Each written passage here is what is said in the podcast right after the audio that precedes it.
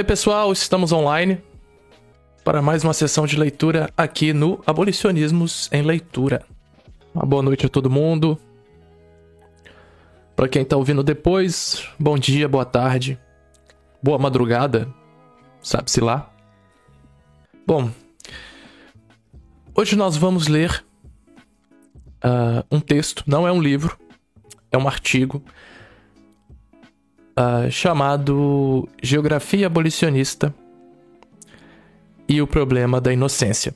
Geografia Abolicionista e o Problema da Inocência, que é um texto de Ruth Wilson Gilmore. É um texto que está disponível gratuitamente no, no nosso projeto Traduções Abolicionistas. Foi o último texto publicado, publicado dia 11 de outubro. Nós temos ao todo 20 textos traduzidos no nosso projeto. Texto da Angela Davis, Tamara K. Nopper, Debbie Kilroy. Temos um texto autoral da minha companheira, a Margarida Nogueira. Do coletivo Nil na Menos, da Argentina, enfim. São muitos textos. 20 textos, mais um texto autoral Vamos começar então com algumas informações bibliográficas. Então nós temos aqui uma tradução do projeto Traduções Abolicionista, texto original da Ruth Wilson Gilmore, uh, Abolition, Geography and the Problem of Innocence, que está presente na obra Abolition Geography, Essays Towards Liberation, a obra editada pela Brenna Bandar e pelo Alberto Toscano, publicado publicado pela Verso em 2022. Esse texto foi traduzido por Margarida Nogueira, minha companheira, que me ajuda muito, muito, muito, muito no, uh, no traduções. Ela já traduziu vários textos. Uh, e o título em português ficou Geografia Abolicionista e o Problema da Inocência. Este texto é fundamental, é um texto fundamental para você uh, vamos dizer assim, entender o pensamento da Ruth Wilson Gilmore, que é uma, uma tanto uma intelectual, uma acadêmica, quanto uma ativista e militante abolicionista uh, de suma importância para você compreender o movimento abolicionista estadunidense e para compreender também o, o movimento do, do o movimento que culminou com o surgimento do encarceramento em massa. Então, todo esse processo de expansão do sistema prisional uh, estadunidense, de expansão dessa, desse sistema de punição, uh, uh, o trabalho da Ruth Wilson Gilmore é fundamental como, como análise, como crítica, para a gente poder compreender na raiz o que levou a esse processo e formas de superá-lo que é o mais importante. Então, este texto especificamente, o Geografia Abolicionista e o Problema da Inocência, uh, é sem dúvida um dos textos mais importantes da, da Ruth Gilmore. E um texto fundamental para entender o pensamento dela. Foi um, um, um artigo que ela trabalhou por 10 anos. Artigo que levou 10 anos uh, na sua produção. Então vamos começar a leitura. Uh, ah, e um detalhe, Ruth Wilson Gilmore, que foi uh, uma das ativistas uh, consideradas fundadoras do grupo Critical Resistance, uh, ao lado de, de Angela Davis, de, de Rosie Brass e tantas outras e tantos outros uh, ativistas, acadêmicos, pessoas recém-libertas, né, ex-presos, ex-presas, enfim, todo esse grupo diverso de pessoas que participou da fundação da Critical Resistance. Vamos começar a leitura naquele modo que nós já conhecemos, 20 minutos de leitura. Fazemos uma breve pausa até o final do texto.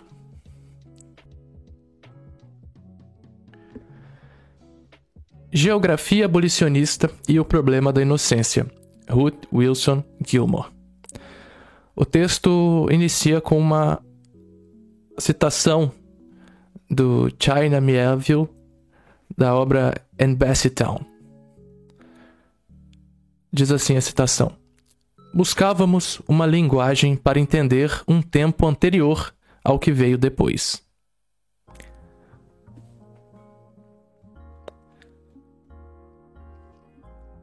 Início do texto. Dinheiro. O título da primeira parte. Saque, pagamento, salário, lucro, interesse, imposto, renda, acu acumulação, extração, colonialismo, imperialismo. A prisão moderna é uma das principais, mas não a única instituição definidora das geografias carcerárias nos Estados Unidos e além. Geografias que marcam estratégias de acumulação regional e revoltas, imensidades e fragmentações que se reconstituem no espaço-tempo, mesmo se geometricamente as coordenadas permaneçam permanecem inalteradas para executar novos ciclos de acumulação. A prisão surgiu em conjunto com a transição histórico-global do papel do dinheiro no cotidiano. Em retrospecto, a transformação aparece apenas como um clique. De ter sido, como para a maioria das pessoas continua a ser, um meio de mover a energia armazenada entre vendedores e compradores de objetos, o dinheiro tornou-se o fim desejável. Não para as carícias eróticas dos colecionadores e dos avarentos, mas para se tocar de forma diferente e por pouco tempo. Para animar, através da pressão em movimentos imperativos irregulares, mas perpétuos, os ciclos de transformação para ganhar mais dinheiro. Capitalismo. Sempre racial, incluindo na Inglaterra rural ou em qualquer lugar da Europa, onde, como Cedric Robinson nos ensina, hierarquias entre pessoas cujos descendentes podem ter se tornar, tornado brancos dependiam, para sua estrutura, da vulnerabilidade de grupos específicos à morte prematura, explorada pelas elites, como parte de toda natureza como outro explorável, de modo a justificar a desigualdade tanto no final do dia como na manhã seguinte. Capitalismo racial um modo de produção desenvolvido na agricultura aprimorado pelo cercamento no Velho Mundo e pela terra e trabalho cativos nas Américas, aperfeiçoado pela escravidão e sua coreografia fabril ditada pelo tempo. Seu imperativo coreográfico forjado nas fornalhas dos monarcas imperialistas e suas elites que tinham que pagar impostos, em dinheiro e não em espécie, para que o soberano pudesse armar militares cada vez mais centralizados e regularizados que haviam se tornado menos capazes de sustentar a si próprios apenas realizando, como no passado, pilhagens ao final de cada batalha. Não que tenham deixado de pilhar posteriormente. Nem o pacote de pagamento veio de uma vez só. Nos Estados Unidos, Muitos cidadãos soldados do século XIX foram para a sepultura ainda à espera de serem pagos por terem matado ou concordado em matar povos originários ou franceses ou seus representantes. A compensação assumiu forma de algo que poderia ser transformado em outra coisa: títulos de terras saqueadas. Uma honra para o vasto pariato Herrenfolk da terra dos homens brancos, um bem que não pode ser movido, embora uma escritura possa ser embolsada ou vendida, ou dada como garantia ou apreendida por um penhor, por outras palavras, transformada em dinheiro. E se não um título, uma pensão, um direito pago regularmente como dinheiro para facilitar os anos dourado. Aqui atenção para uma nota da tradutora. Herrenvolk é um sistema governativo em que apenas um grupo étnico específico controla e participa das instituições do governo, e os restantes grupos são privados de direitos. Aproxima-se do conceito de etnocracia, No texto, a autora utiliza o termo para descrever o domínio da população branca sobre os povos originários dos Estados Unidos e sobre a população negra escravizada. Fim da nota. As prisões modernas nasceram e cresceram junto com os Estados Unidos da América. As penitenciárias estabeleceram a gestão estatal nas margens da recente república, em que cada documento fundador recapitulava a liberdade como oposição ao outro, o importado como oposição ao imigrado, para deixar claro que os ideais de defesa e de bem-estar geral, muito antes da 13ª emenda, não tinham uma missão universal definindo desde as primeiras páginas quem estava dentro e quem estava fora. Então, tal como agora, esses conceitos concorrentes de liberdade moldaram o movimento planetário de pessoas e relações. À semelhança das vidas, as penas eram curtas absorvendo uma por uma pessoas que não se alinhavam ao caminho atribuído ou presumido, que não desempenhavam o seu papel, que não acertavam suas falas nos ciclos de construção de espaços em grande escala do capitalismo racial que inclui todo o sistema escravista, o imperialismo, o colonialismo de ocupação, a extração de recursos, a coordenação infraestrutural, a industrialização urbana, o desenvolvimento regional e a financeirização de tudo. A força animadora extensiva e intensiva do capitalismo racial a sua consciência contraditória, os meios para transformar objetos e desejos em dinheiro, são as pessoas no auge da vitalidade, as mais jovens, as pessoas que fazem, movem, crescem e cuidam de coisas e de pessoas. Então, quem estava ou está fora do lugar?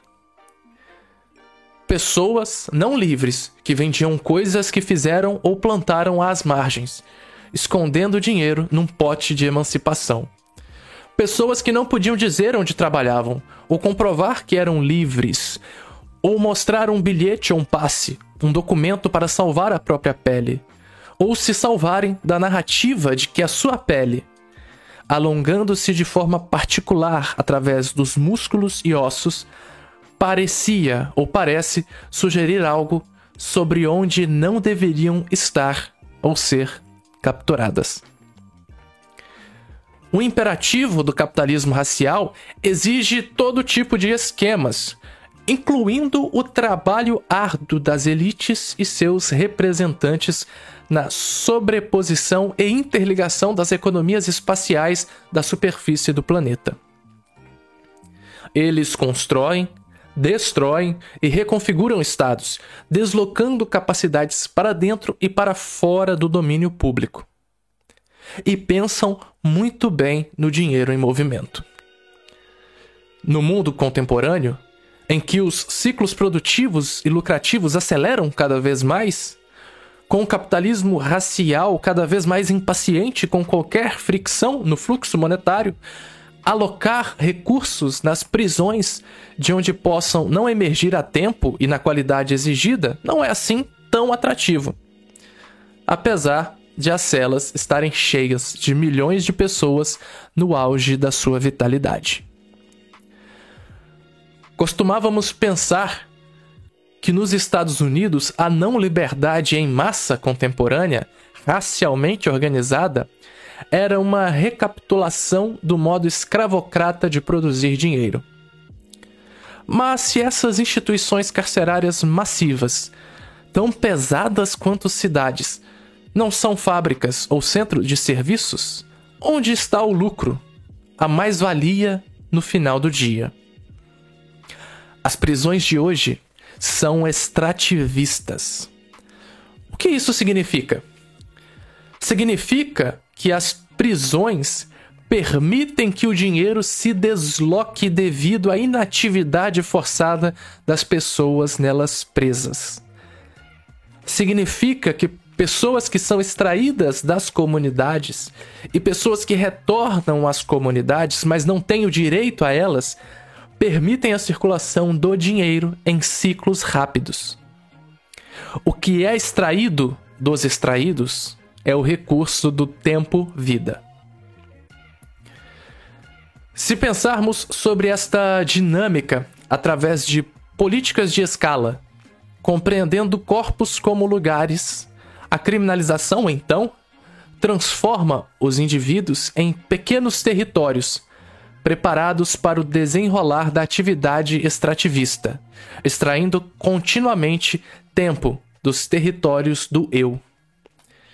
Este processo abre um buraco na vida, aprofundando, talvez para nossa surpresa, a aniquilação do espaço pelo tempo. Um auxílio social roubado e corrompido voa através do buraco do tempo para aprisionar os salários dos empregados. Aos vendedores, às empresas de serviços públicos, aos empreiteiros, ao serviço da dívida. O dinheiro assume várias formas finais: salários, juros, renda e, por vezes, lucro. Mas, mais do que isso, o processo extrativista traz à mente os mecanismos do imperialismo contemporâneo. Extração, na forma dinheiro, dos produtores diretos, cujas comunidades também se encontram desestabilizadas. Mas o dinheiro também nos dá uma ideia da enormidade dos possíveis habitantes e criadores das geografias abolicionistas. A geografia abolicionista, a contradição antagônica das geografias carcerárias, forma um padrão interligado através do terreno do capitalismo racial. Conseguimos vê-lo.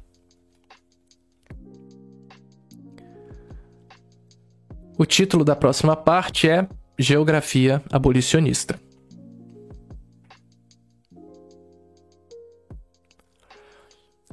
A geografia abolicionista parte da simples premissa de que a liberdade é um espaço. A construção de espaços é uma atividade normal, humana normal. Tentamos encontrar formas uh, de combinar pessoas, terra e outros recursos com a nossa capacidade social de nos organizarmos numa variedade de formas, tanto para ir como para ficar. Cada um destes fatores, pessoas, terra, recursos, capacidade social, aparece de várias, de várias formas, que determinam, mas não definem, o que pode ou poderia ser feito. Trabalhando a partir desta premissa básica, a crítica abolicionista se ocupa com o maior e o menor detalhe destes arranjos de pessoas, de recursos e de terra ao longo do tempo. Demonstrando como relações de não liberdade se consolidam e expandem, mas não com um propósito de documentar a miséria. Pelo contrário, o objetivo não é apenas identificar as contradições centrais, vícios inerentes dos regimes de expropriação, mas também com urgência de expor como a consciência radical em ação resulta em modos de vida emancipados, por mais provisórios que sejam, no presente e no passado. A tradição radical, a partir da qual a geografia abolicionista traça o seu significado e método, recua no tempo não para abolir a história, mas para encontrar alternativas à sensação de desespero de que tanta mudança, no final das contas, parece ter sido apenas a deslocação e redistribuição do sacrifício humano. Se a libertação inacabada é o trabalho da abolição ainda por concretizar, então o que deve ser abolido não é o passado ou seu fantasma atual mas os processos de hierarquia, expropriação e exclusão que se congregam enquanto vulnerabilidade de grupos específicos à morte prematura.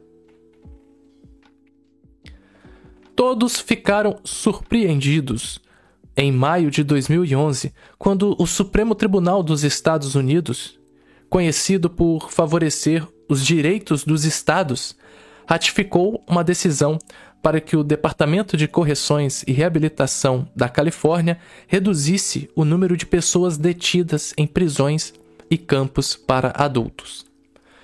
O Supremo Tribunal confirmou a opinião do tribunal de uma instância inferior de que o Golden State, o estado da Califórnia, não se livraria das violações constitucionais tão graves que podiam ser medidas em mortes prematuras, ou seja, evitáveis apenas construindo mais prisões. As mortes eram em média uma por semana, todas as semanas, durante décadas, devido à negligência médica bem documentada. Uma pequena uma nota de rodapé a destacar. O Departamento de Correções da Califórnia, a CDC, foi renomeado como Departamento de Correções e Reabilitação da Califórnia, CRCR, em 2004. Voltando ao texto. A decisão, apesar de ser uma vitória, não constituiu um claro desvio dos quase 40 anos de encurtamento da vida mediante o encarceramento em massa. Apesar de os cinco juízes terem reconhecido a catástrofe acumulada de morte prematura que atingia pessoas cuja maior parte dos estadunidenses de todas as raças, gêneros e idades aprenderam a abominar e ignorar. Mesmo assim, no contexto da guerra global contra o terror, aliada às guerras domésticas contra pessoas vulneráveis, sabemos que a oposição a escândalos mortais tortura, ataques com drones, assassinatos policiais, água envenenada, se dissolve facilmente em atividade analítica frenética que produz novas justificações, anulando proibições pela força combinada da violência aplicada, pela revisão do raciocínio jurídico e longos relatórios de comissões.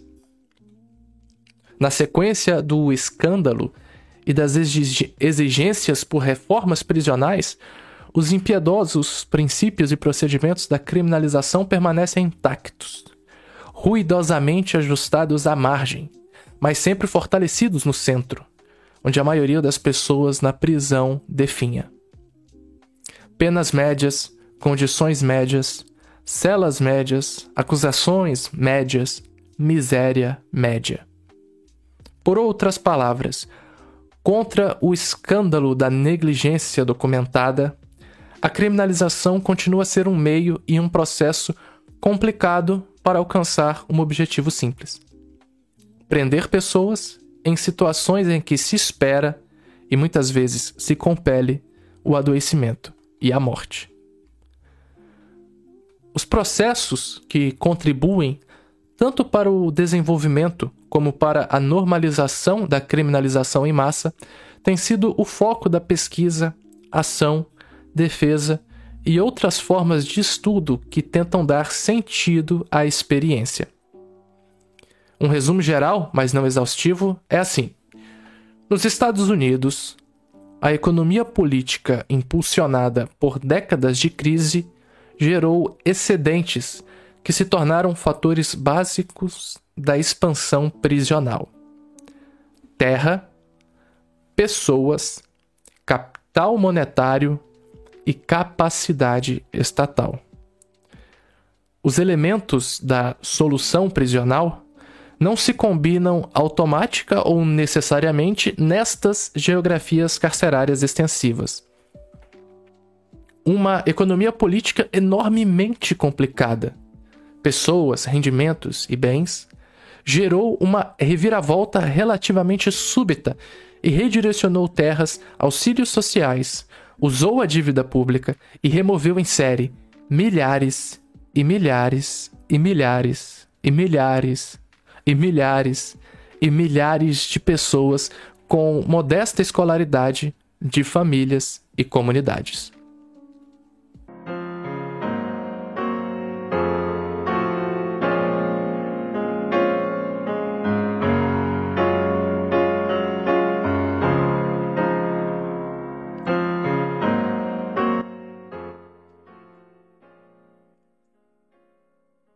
Voltamos para dar sequência à leitura de Geografia Abolicionista e o Problema da Inocência, um texto de Ruth Wilson Gilmore. Dando sequência,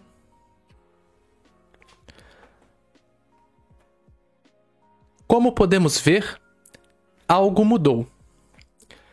Fundamentalmente, em vez de imaginarmos a reiteração persistente de relações estáticas, pode ser mais potente analisar as dinâmicas relacionais que se estendem para além das fronteiras conceituais e espaciais óbvias e depois decidir de que forma, de que forma particular, antiga ou nova, é feita, tentando transformá-la noutra coisa. Isto, o transformá-la numa outra coisa, é do que se trata a negação. Fazê-lo é questionar o padrão presente e futuro de uma forma, algo que podemos discernir a partir da evidência dos seus padrões constitutivos, sem sermos enganados ou distraídos pelos antepassados sociais que percebemos, razoável ou emocionalmente, nas características da forma. Voltarei aos antepassados em algumas páginas. Pensar dessa forma é pensar de forma dedutiva. Existem formas. E indutiva. Relacionar os padrões revela generalidades que podem ou não ser estruturais. Suponho que me tornei geógrafa por conta desse vai e vem que fazemos, tentando observar e explicar as formalidades e improvisações na construção de espaços, que são moldados pelas relações humanos-natureza, sempre elaboradas em dependência, a conjunção ou conexão do poder com a diferença, e às vezes, mas não de forma inevitável, interrompidas por fatalidades evitáveis fatalidades deliberadamente propagadas e formas e padrões que resultam na morte prematura revelam o sacrifício humano como o princípio organizador, ou mais precisamente, como uma forma de organização sem princípios, que nos leva de volta ao capitalismo racial e ao papel da criminalização. O prolífico trabalho formador dos esforços que promovem consciência e ação antiprisional, revela parcialmente, campanha por campanha, partes da estrutura sufocadora do encarceramento em, do encarceramento em massa. A seleção e disposição de categorias que inspiram a ação coordenada tendem, ironicamente, a legitimar o sistema como tal, concentrando-se em como ele é especificamente prejudicial para jovens, mulheres, pais, mães, homens, pessoas não binárias, idosos ou doentes. Ou aquilo que é o resultado da guerra às drogas, das revistas policiais, do racismo, da privatização e assim por diante.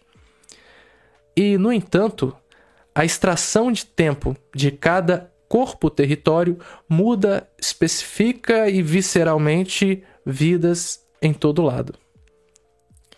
Parceiros, crianças, comunidades, movimentos, a possibilidade de liberdade. Ao mesmo tempo, o particular também implica geografias históricas inteiras em constante agitação. Pense-se, por exemplo, gentrificação, fabrico de automóveis ou de aço, mineração de carvão, mineração de ouro, recursos de conflito, o fracking, fraturamento hidráulico, novas tecnologias de transporte, robótica, cadeias de commodities, capital financeiro. O desafio é manter a totalidade das geografias carcerárias, mais do que apenas os seus aspectos prisionais ou repressivos, ligadas sem as colapsar ou reduzir umas nas outras. Qualquer categoria ou sistema tem múltiplas dimensões, sendo analiticamente necessário expandir a escala de modo a perceber o mundo material enquanto uma variedade de totalidades sobrepostas e interligadas. O imperativo básico requer mais consciência autocrítica do que dados adicionais. Já temos demasiados.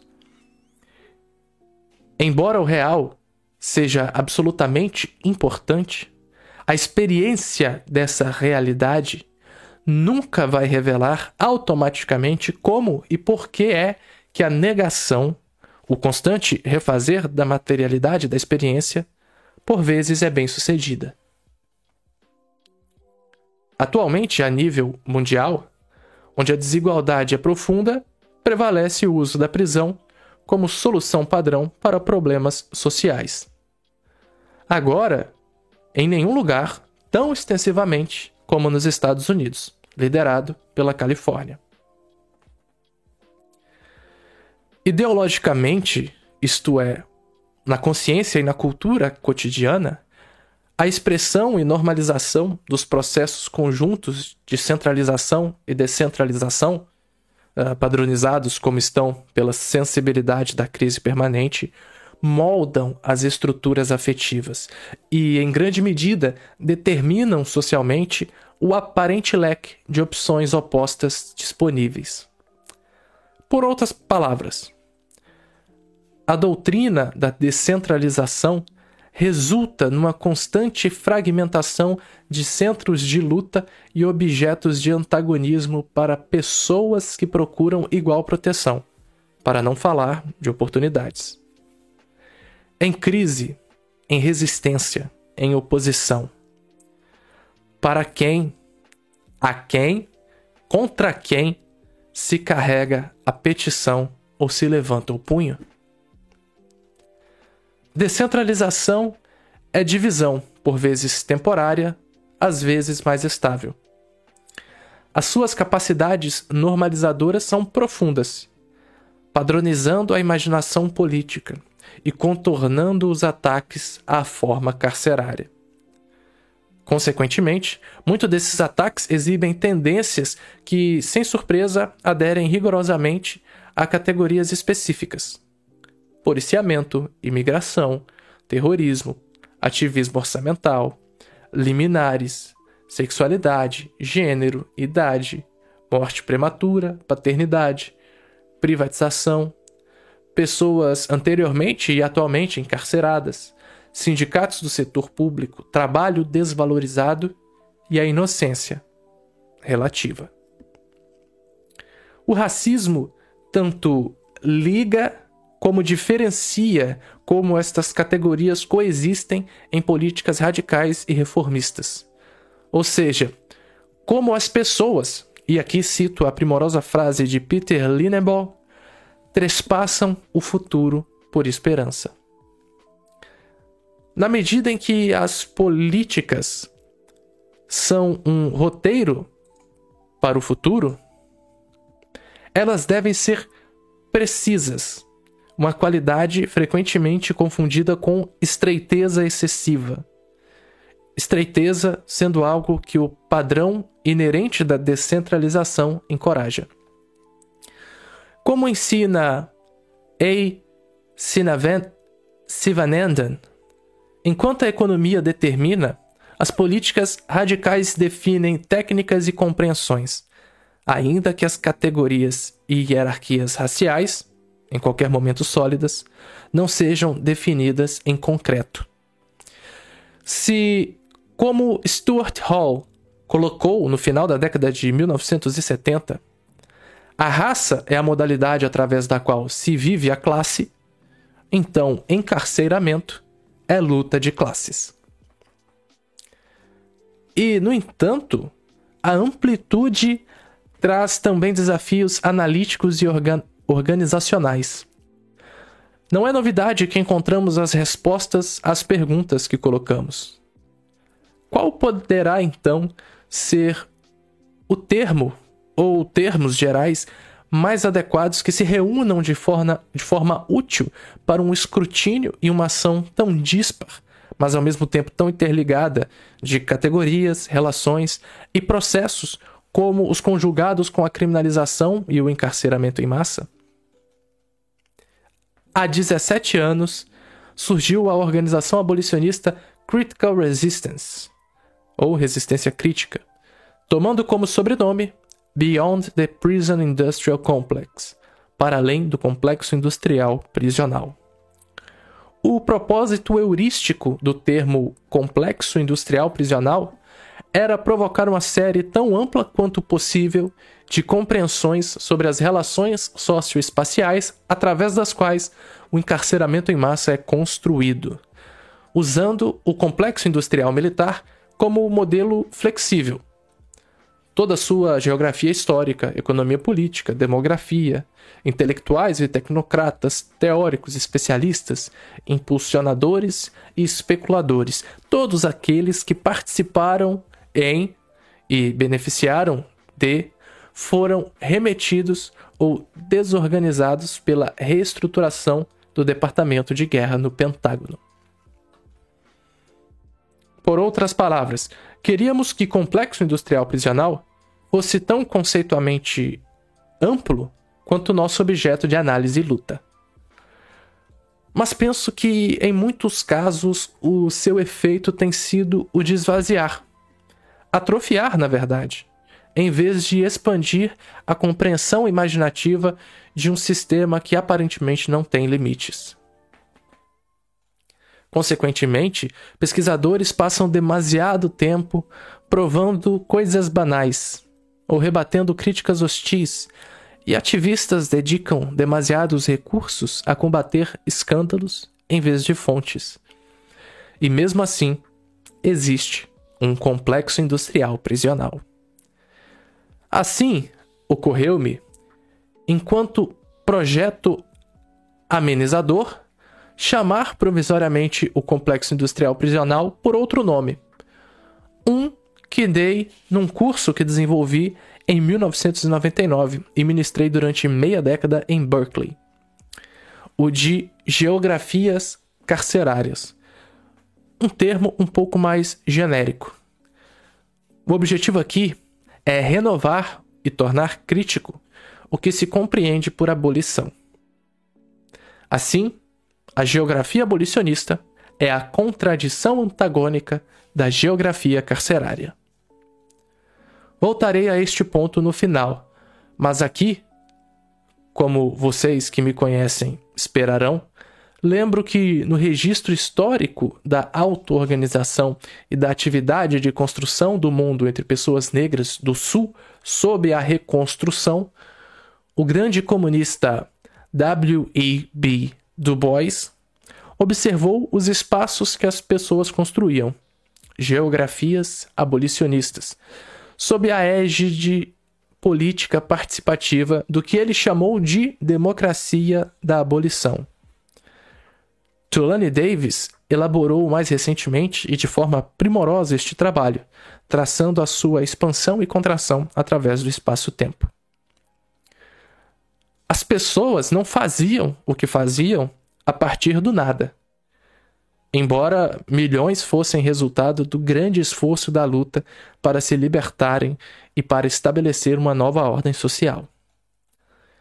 Elas traziam coisas com elas: sensibilidades, dependências, talentos, um verdadeiro complemento de consciência e capacidade que Cedric Robinson chamou de totalidade ontológica.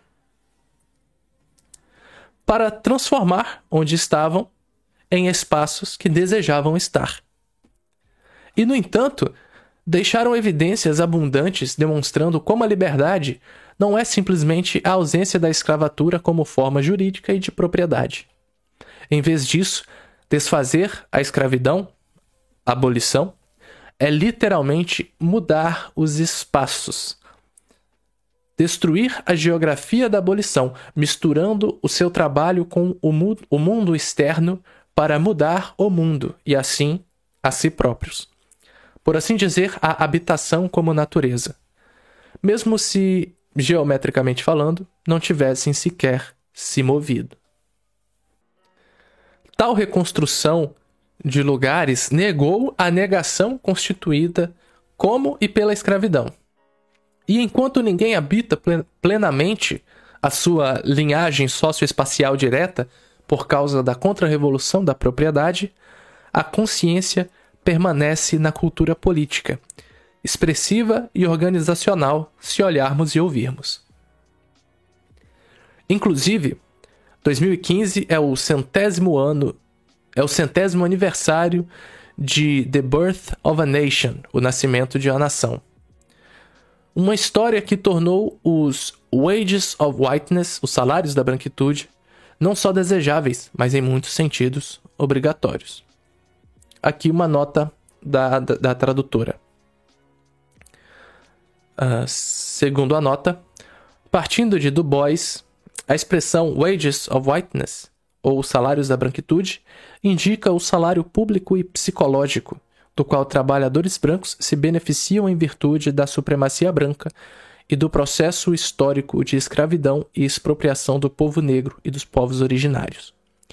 Em Black Reconstruction, Reconstrução Negra, de 1935, Du Bois explica que, abre aspas, deve-se lembrar que o conjunto dos trabalhadores brancos, embora recebesse um salário baixo, era compensado em parte por uma espécie de salário público e psicológico. Eles receberam deferência pública e títulos de cortesia porque eram brancos. Eles foram admitidos livremente em todas as classes de pessoas brancas para funções públicas, parques públicos e as melhores escolas.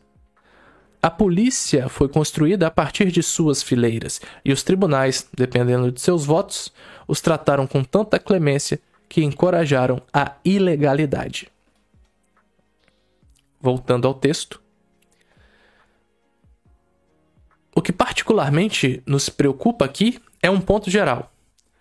Para aumentar a capacidade de extrair valor do trabalho e da terra, as elites fabricam instituições políticas, econômicas e culturais utilizando ideologias e métodos adquiridos localmente, nacionalmente e internacionalmente. Elas constroem estados, refinam-nos, engrandecem-nos e descentralizam-nos. Promovem e esvaziam explicações e justificações para o porquê de as coisas deveriam ser diferentes ou como são.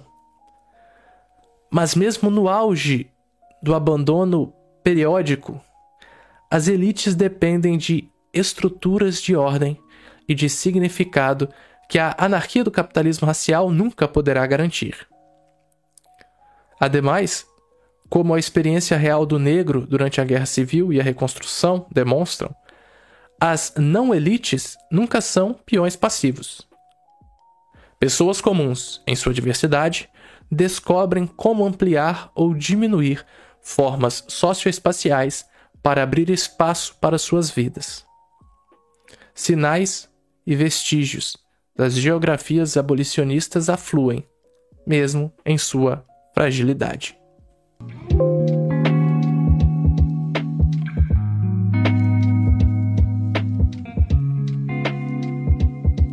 Estamos de volta iniciamos uma nova parte do texto. Gaza e Cisjordânia. Durante a primeira intifada, entre 1987 e 1993, comitês populares em todos os territórios organizaram um surpreendente conjunto de instituições que constituíram o esboço de uma infraestrutura pós-colonial para a Palestina. Os projetos incluíam clínicas de saúde, escolas, lojas, capacidades produtivas e processamento de alimentos e fábricas de vestuário. As pessoas que organizaram e trabalharam nestes lugares discutiam o trabalho como parcial, embora necessário para a libertação, exigindo um trabalho persistente de consciência através da educação imaginativa, da formação e de outros programas. Algumas das mulheres que trabalhavam no processamento de alimentos, por exemplo, discutiam como a revolução em progresso não podia ser sustentada a não ser que o patriarcado e o paternalismo se tornassem inaceitáveis e impensáveis, tal como a ocupação. O trabalho de educação popular dependia da ampliação da consciência, do particular, uma inoculação uma vala de irrigação, uma máquina elétrica, até os requisitos gerais para que as geografias abolicionistas desse espaço-tempo viessem a ser continuamente sustentadas através de uma ação consciente. Violência doméstica. O feminismo carcerário falhou em eliminar a violência contra mulheres e a violência doméstica no geral, apesar de, às vezes, a intervenção policial criar tempo e espaço para que as pessoas encontrem alternativas. Assim, a Insight Women of Color Against Violence, Insight Mulheres de Cor contra a Violência, e tantas outras pessoas organizadas de formas de variadas formas ao redor do mundo, tentaram descobrir como fazer esse espaço-tempo no contexto da construção doméstica ou comunitária em vez da criminalização. A ideia aqui, em vez de punir melhor ou mais rápido a violência, é eliminar a violência através da transformação das relações sociais em que ela ocorre. Como resultado, e como demonstra o Storytelling and Organizing Project, projeto de organização e de narração de histórias, pessoas ao redor do mundo conceberam várias abordagens para acabar com o problema central, a violência, sem usar violência para alcançar uma mudança bem-sucedida, envolvendo amigos, vizinhos, as comunidades no geral e diferentes estratégias. Educação Decolonial. A tese de doutorado de 2016 de Sônia Vaz Borges sobre as escolas de libertação estabelecidas pelas forças anticoloniais durante os 13 anos da Guerra de Libertação na Guiné-Bissau demonstra a intrincada inter-relação da construção e transformação de espaços. Educado para ser um membro da classe gestora profissional ultramarina do Estado português, o papel de Amilcar Cabral no desenvolvimento da consciência revolucionária foi, em parte, inspirado pelo seu treinamento como agrônomo. Tendo percorrido o território de Guiné-Bissau e Cabo Verde para avaliar os problemas e soluções para a produtividade do solo, conheceu também as pessoas que viviam e trabalhavam nessa terra. O Partido Africano para a Independência da Guiné e Cabo Verde criou um currículo de literacia e de alfabetização prática e política. Escreveu manuais e formou soldados para se tornarem professores. As escolas construídas e equipadas assim que possível após a expulsão do exército colonial em cada região do país, articulou futuros possíveis para localidades e para o exterior, com ênfase particular na ligação pan-africana e terceiro-mundista.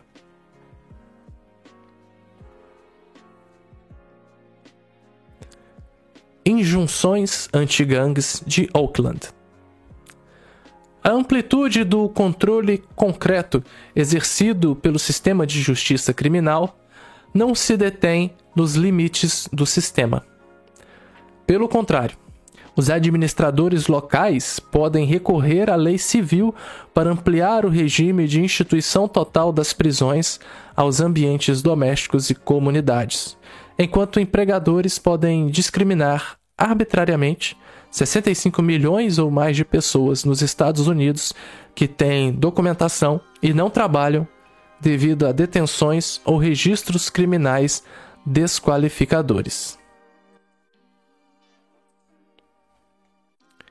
Em Oakland, uma coligação de pessoas anteriormente encarceradas, várias organizações de justiça social e econômica, famílias e outros lançaram uma campanha para obrigar o governo a cancelar uma zona de injunção estabelecida e para não estabelecer mais zonas planejadas.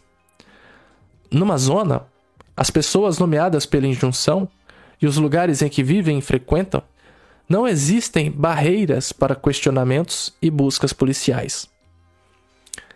Além disso, os membros do agregado familiar tornam-se policiais involuntários, esperando-se que façam cumprir os termos da injunção, ou que se metam eles próprios em apuros. Transformar a zona numa geografia abolicionista requer transformar consciências, uma vez que indivíduos ridicularizados e injuriados, oficial e localmente, tiveram de desenvolver o seu poder persuasivo tanto na Câmara Municipal como nas ruas e nos terrenos vazios, onde construíram comunidade e confiança através de extraordinário empenho nas coisas ordinárias, criando um jardim e um mural. Sendo os primeiros a responder em tempos de dificuldade, liderando através do exemplo. Curiosamente, pessoas sem medo de morrer, tiveram de demonstrar novo destemor em contextos totalmente novos.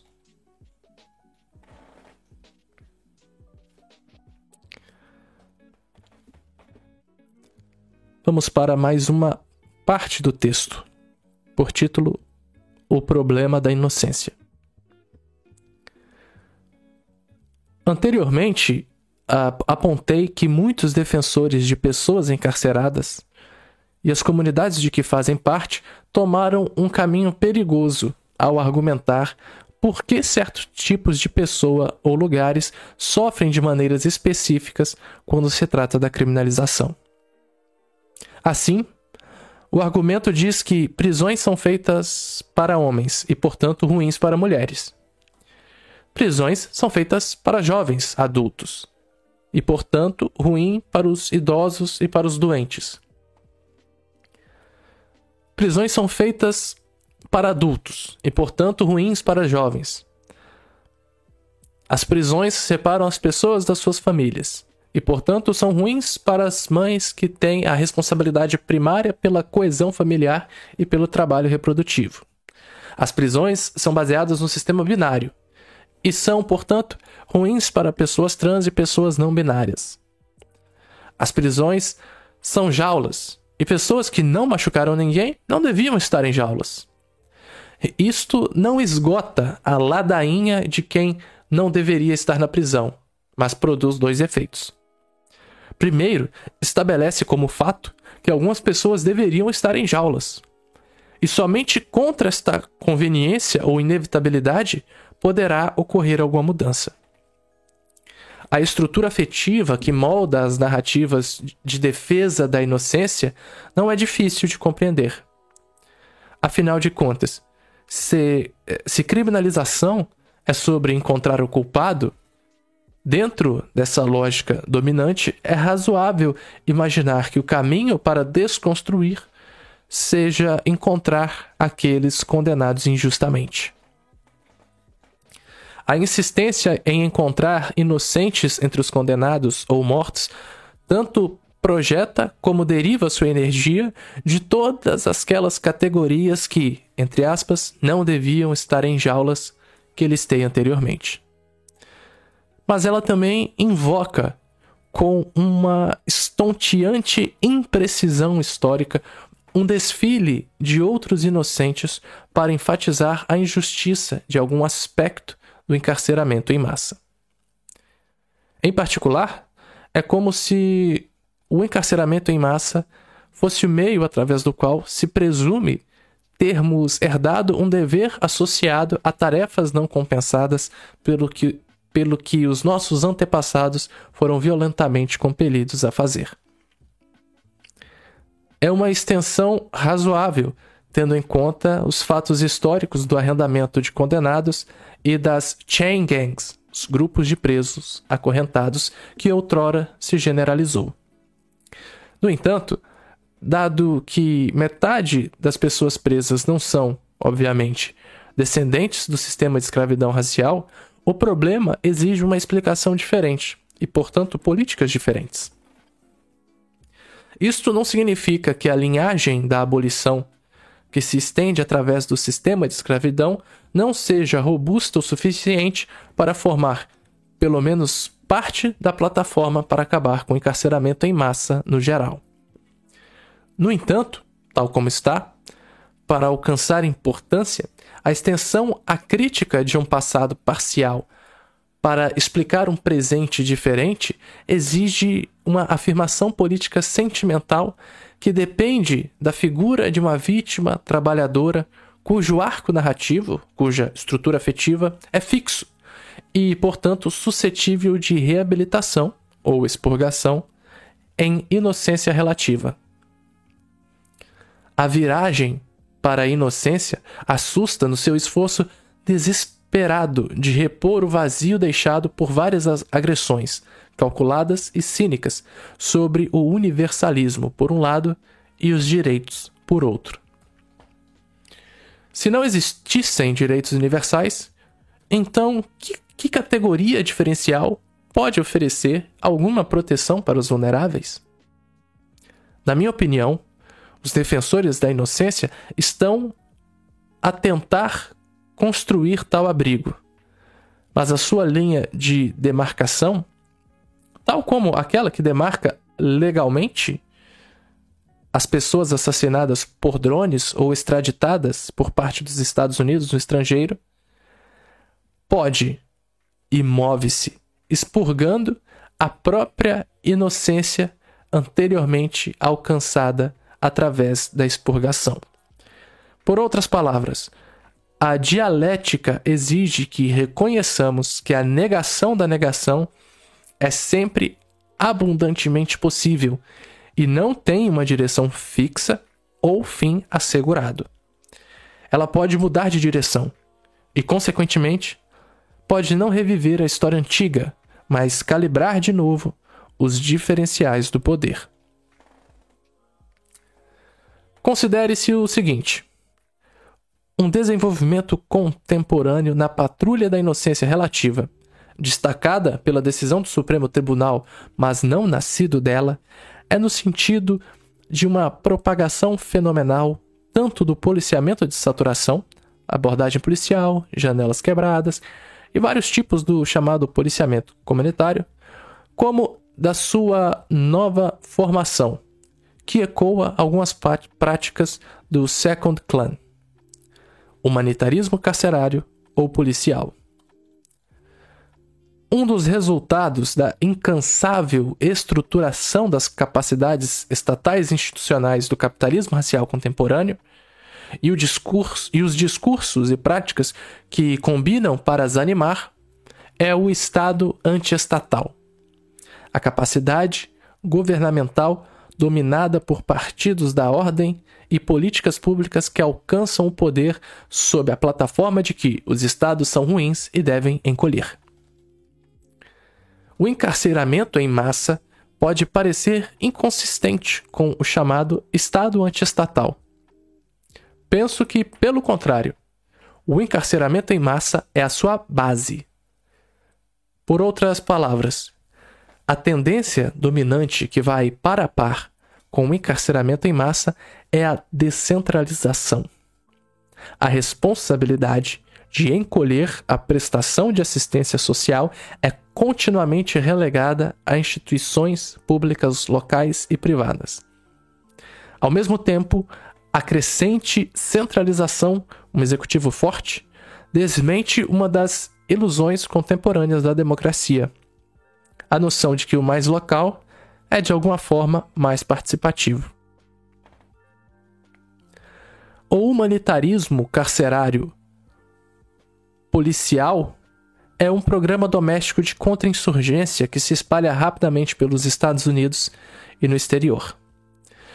Tal como o encarceramento em massa, este humanitarismo é uma característica daquilo que há algum tempo venho chamando de forma estatal anti-Estado, que distribui, para trazer Du Bois, os salários da inocência relativa para conseguir uma nova ronda de construção do Estado anti-estatal.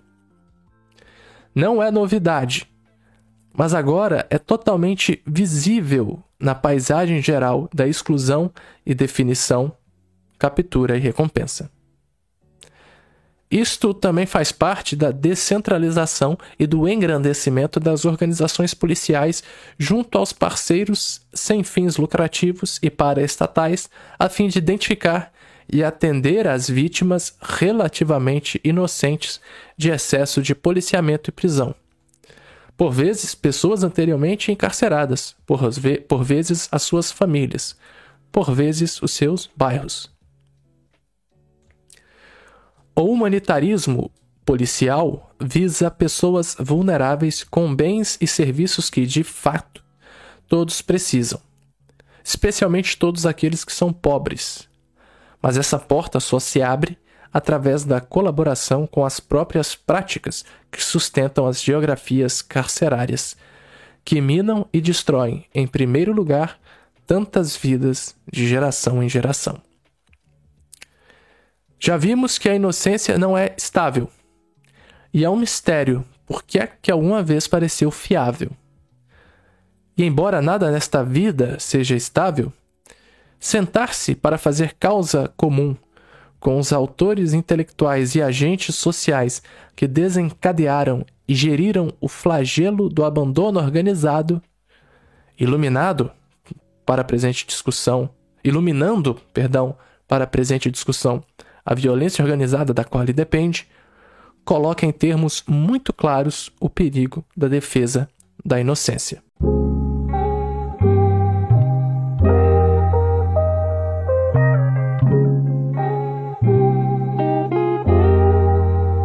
Estamos de volta.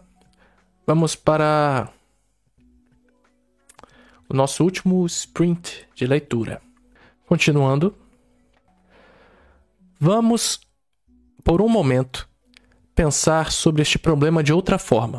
Enquanto todos aqueles que se beneficiaram do sistema de escravidão em ambos os lados do Atlântico e de todas as formas de escravidão que a precederam e se cruzaram com ela, e desde então são responsáveis por injustiças viciosas contra os indivíduos e a humanidade, provar a inocência daqueles que foram ou são escravizados para qualquer fim não desempenha qualquer papel na reparação da escravatura. No controverso, mas indispensável Slavery and Social Death Escravidão e Morte Social, Orlando Patterson observa que o poder para matar é uma pré-condição para o poder de domínio violento, alienação natal e desonra geral. O poder de colocar seres humanos em jaulas também deriva do poder de matar. Não só por meio da punição ritualizada da pena de morte, mas também através das penas perpétuas, assim como o ritual de assassinatos em série pela polícia, que transformaram o lamento Black Lives Matter, Vidas Negras Importam, num movimento. Patterson nos oferece a elegante reviravolta que nos ajuda, infelizmente, a refletir em torno do contínuo matar para manter. Abre aspas. Um caiu porque era o inimigo. O outro se tornou o inimigo porque caiu. Fecha aspas. O sacrifício humano e não a inocência é o problema central que organiza as geografias carcerárias do complexo industrial prisional. Na verdade, para a abolição, insistir na inocência é render-se politicamente, uma vez que a inocência escapa ao problema que a abolição é levada a confrontar, como diminuir e remediar o dano em vez de procurar melhores formas de punição. Para explicitar melhor aquilo que estou a discutir, recorro às, às palavras da grande assaltante e espiã Harriet Tubman. Ela contou a seguinte história. Começa a citação. Conheci um homem que foi enviado para a State Prison por 25 anos. Durante todos esses anos, pensou na sua casa, contando tempo até ser libertado. Os anos passam e o tempo de prisão termina. O homem será está livre. Ele deixa os portões da prisão percorre o caminho para sua velha casa. Mas a velha casa não está lá. A casa em que ele habitou durante a infância foi destruída e uma nova tinha sido colocada no lugar. A sua família havia morrido, o seu nome esquecido. Não havia ninguém que o levasse pela mão para o acolher de volta a vida. Também foi assim comigo. Eu tinha ultrapassado a linha com que há tanto tempo sonhava. Eu estava livre, mas não havia ninguém para me acolher na terra da liberdade. Era uma estranha numa terra estranha. E a minha casa, afinal, estava no velho bairro da Cabana, com os velhos camaradas e os meus irmãos e irmãs. Mas a esta solene resolução vim.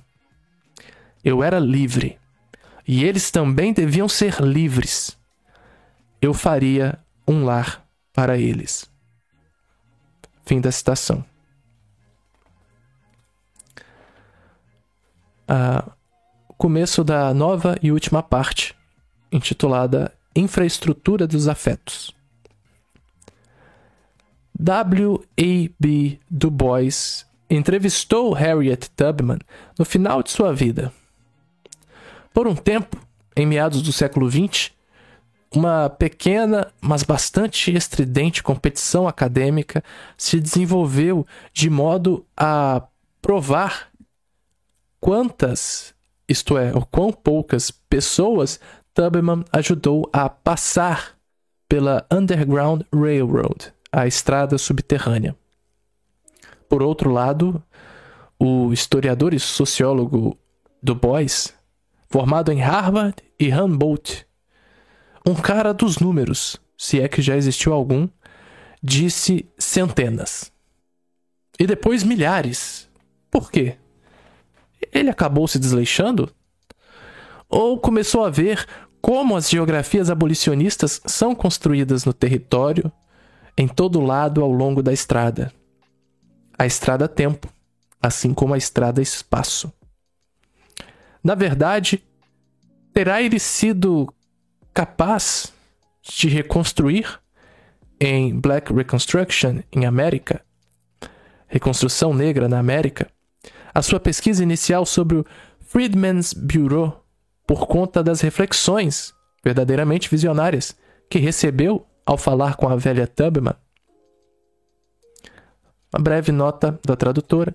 O Freedmen's Bureau, agência dos homens libertos, foi uma agência do início da reconstrução com o objetivo de prestar assistência aos homens libertos do Sul.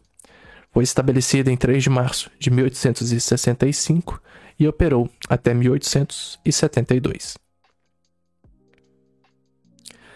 É aqui que considero que o conceito infraestrutura dos afetos nos pode ajudar a pensar sobre o modo como refletimos sobre o desenvolvimento e a perpetuação das geografias abolicionistas e como tais geografias tendem, ainda que nem sempre de forma plena, à negação da negação das geografias carcerárias sobrepostas e interligadas, das quais o complexo industrial prisional é um exemplo embora absolutamente não exaustivo, como os exemplos das geografias abolicionistas mostram.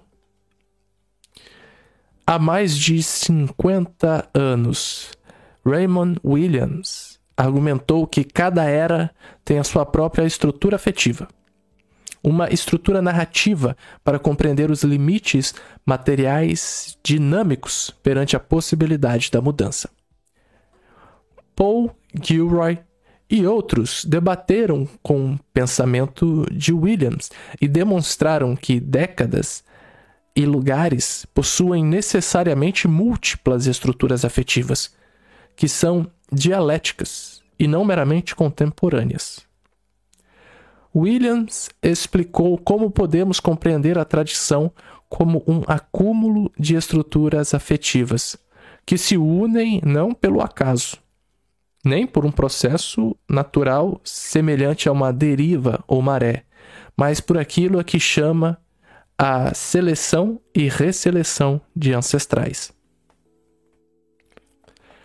Com isso, Williams nega a rigidez da cultura ou biologia, descobrindo perpetuamente como até mesmo os aspectos menos coerentes da consciência humana, os afetos, têm forma dinamicamente substantiva. A tradição radical negra é uma acumulação em constante evolução de estruturas afetivas, cujos arcos narrativos individuais e coletivos tendem persistentemente à liberdade.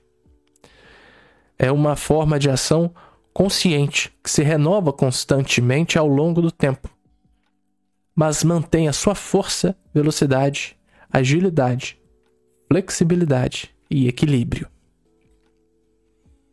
As grandes explosões e distorções da modernidade colocaram em movimento e em constante interação novas e existentes compreensões sobre diferença, posse, dependência, abundância.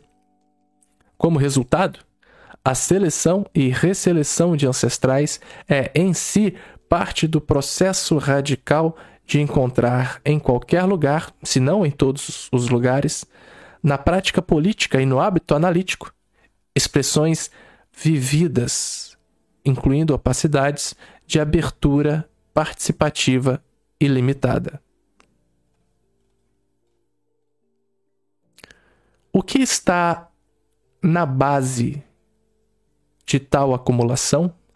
Qual é a capacidade produtiva da resseleção visionária ou motivada pela crise ou mesmo pela exaustão?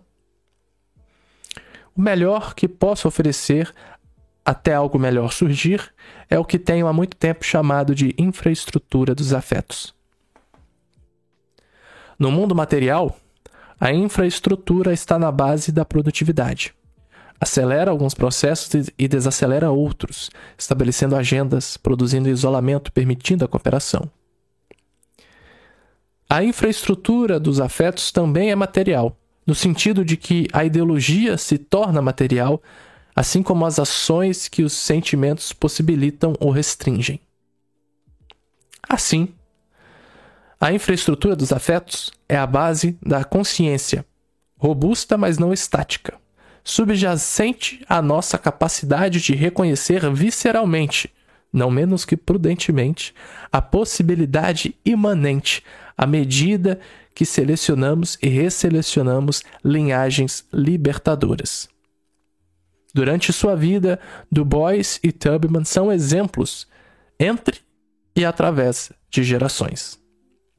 O que importa, o que se materializa, são as rearticulações vívidas e os sincretismos surpreendentes.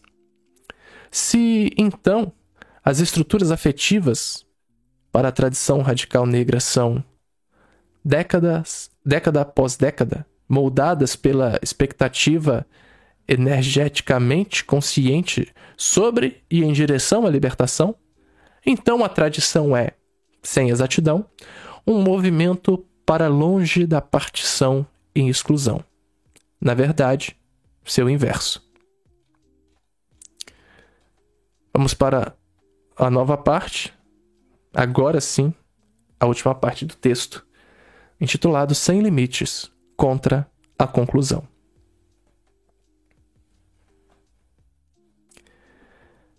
Eis a geografia abolicionista. Como e com que objetivo as pessoas constroem a liberdade provisoriamente, imperativamente, enquanto imaginam um lar em oposição à trituração desintegradora da partição e repartição, através da qual o capitalismo racial perpetua os meios de sua própria valorização. A geografia abolicionista e os métodos que lhe são adequados para fazer, encontrar e compreender concretizam os processos espaciais, isto é, os processos humano-ambientais da democracia da abolição de Du Bois e Angela Davis. A geografia abolicionista é ampla. Não é só feita por, para ou sobre pessoas negras. E específica. É um guia para a ação para compreender e repensar o modo como combinamos nosso trabalho uns com os outros e com a terra. A geografia abolicionista considera que os afetos e a agência são constitutivos da estrutura, não menos do que constrangidos por ela. Por outras palavras, é uma forma de estudar e de construir o trabalho de organização política, de estar no mundo e de trazer o mundo para nós. Dito de outra forma, a geografia abolicionista exige desafiar a presunção normativa de que o território e a libertação são ao mesmo tempo alienáveis e exclusivos, que deveriam ser repartidos por vendas, documentos ou paredes. Em vez disso, aproveitando as capacidades particulares que temos e repetindo, tentando, como C.L.R. James escreveu sobre o período que antecedeu as revoluções, tentando cada pequena coisa, indo e voltando. Vamos, porque já o fizemos, mudar a, nós mesmos e ao mundo externo, mesmo sob extremas restrições. Uma última história. Na década de 1970, o Departamento de Correções da Califórnia decidiu reorganizar o mundo socioespacial das pessoas presas em resposta às mobilizações tanto reformistas e radicais. Evidências mostram que o Departamento de Correções experimentou uma variedade de esquemas disruptivos para eliminar a solidariedade que tinha surgido entre a diversa, apesar de majoritariamente branca, população prisional em prisões para homens. A cooperação, forjada em grupos de estudo e outras atividades de conscientização, tinha resultado em vitórias significativas com relação às condições de confinamento e também em, e, e também em retaliação mortal contra guardas que matavam presos com impunidade.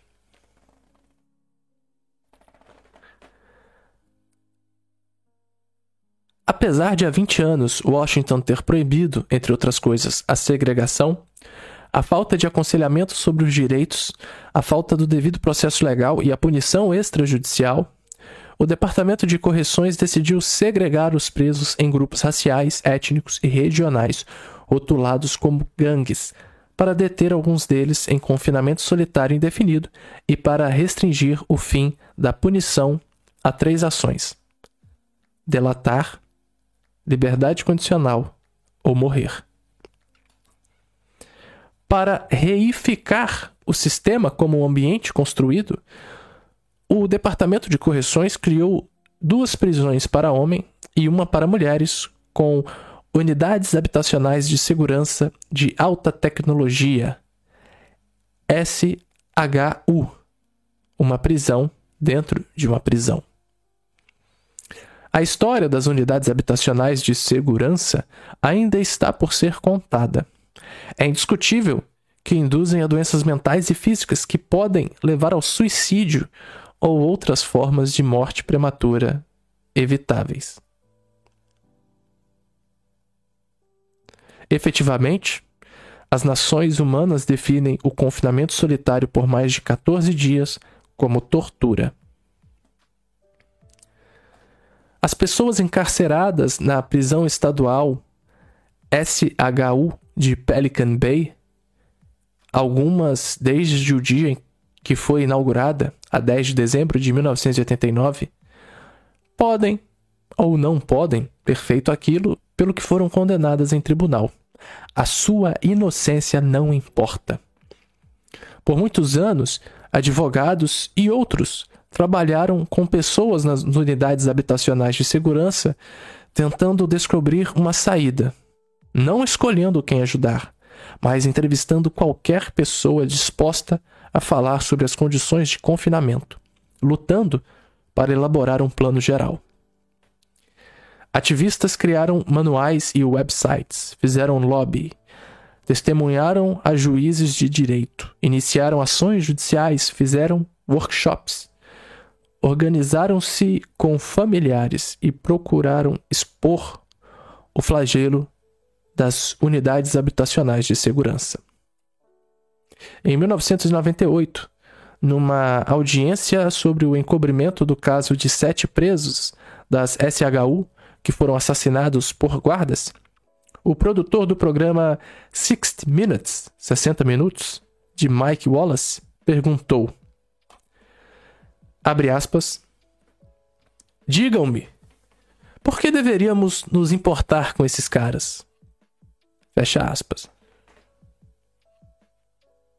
Você se preocupa com a justiça? Perguntou. Claro, mas o público precisa se importar com as pessoas. Por que o público deveria se importar? Fecha aspas o departamento se absolve pela infração de leis e violação de decretos judiciais, insistindo que as gangues que eles fomentaram administram as prisões e as ruas. Depois de quase 40 anos de pessoas circulando pelo departamento correcional expandido, é impossível que não haja qualquer expansão ou ressonância nas paredes da prisão. A SHU mistura pessoas de geografias sociais no mundo livre atribuídas, o que o departamento diz, e assertivas, o que os próprios presos dizem, a fim de minimizar a possibilidade de solidariedade entre pessoas que, segundo a lógica circular, são inimigas. Caso contrário, não estariam nas SHU. Não se podem ver ou tocar, mas através do barulho dos aparelhos de televisão e do barulho das máquinas das prisões, eles conseguem conversar, debater, discutir. E embora a raça não seja o único fator organizador das SHU, raça é o termo sumário que pessoas comuns, dentro e fora, usam para nomear as divisões. Por muitos anos, alguns dos residentes mais ativos das SHU debateram racismo versus racialismo. Primeiro abraçando e depois desafiando uma série de supremacias, enquanto por anos continuaram aceitando a estrutura afetiva que mantém a raça como naturalmente dotada ou culturalmente preferível.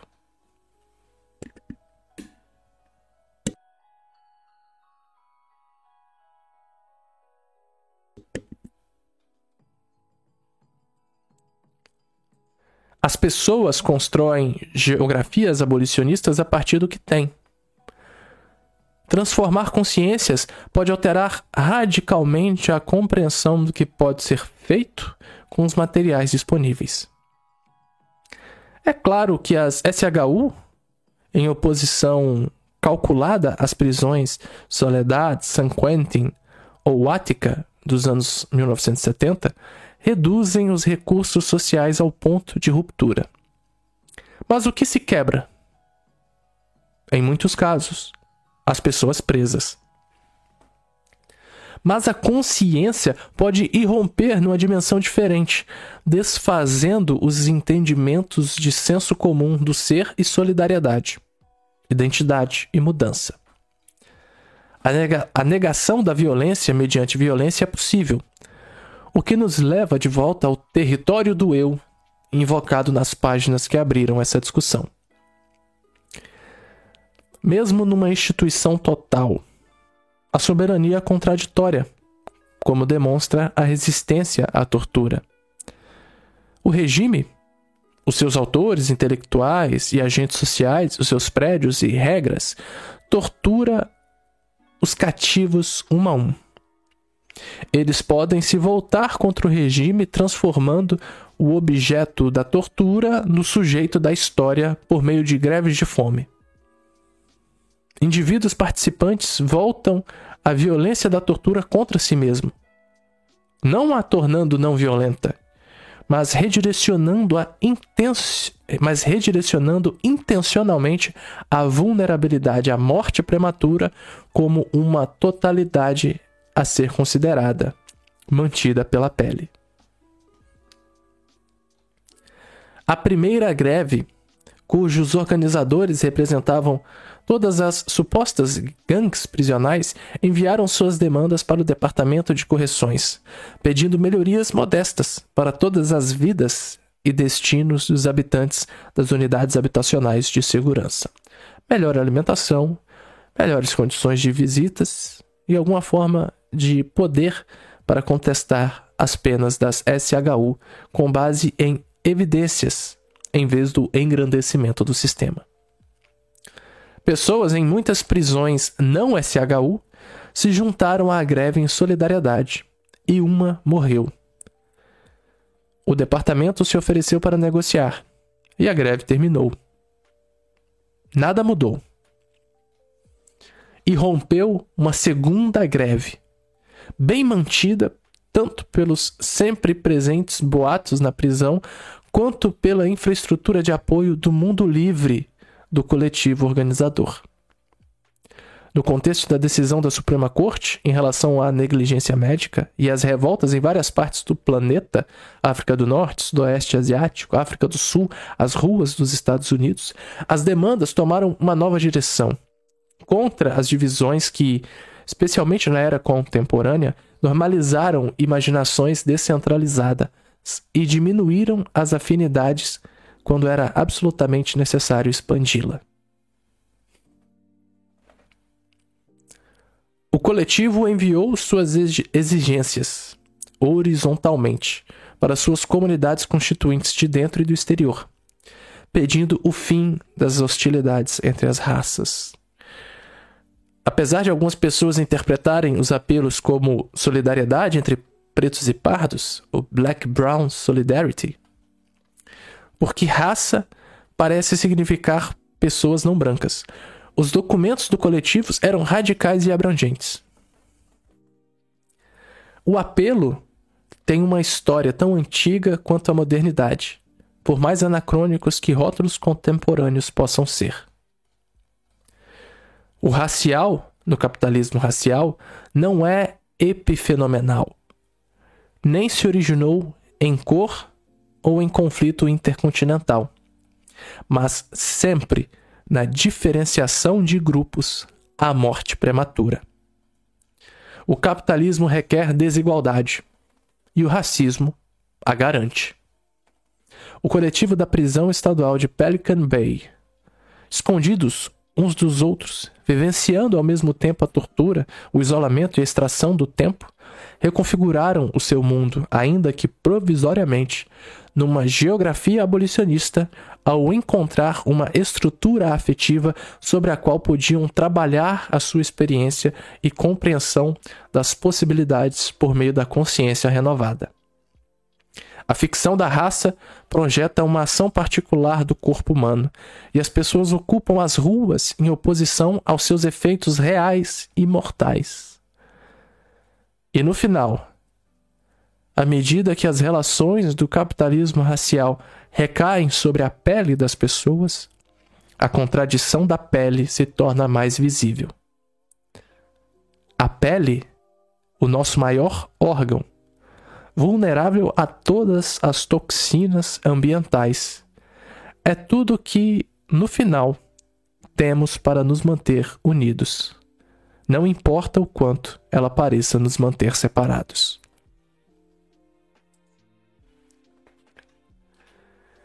Chegamos assim ao final da leitura de Geografia Abolicionista e o Problema da Inocência, um texto de Ruth Wilson Gilmore. Eu agradeço a todos que ficaram por aqui até o final, a todos que estão nos ouvindo pelo Spotify, pelas outras plataformas de podcast, pelo YouTube. E eu vejo vocês na nossa próxima sessão de leitura. Bom dia, boa tarde, boa noite. E muito obrigado.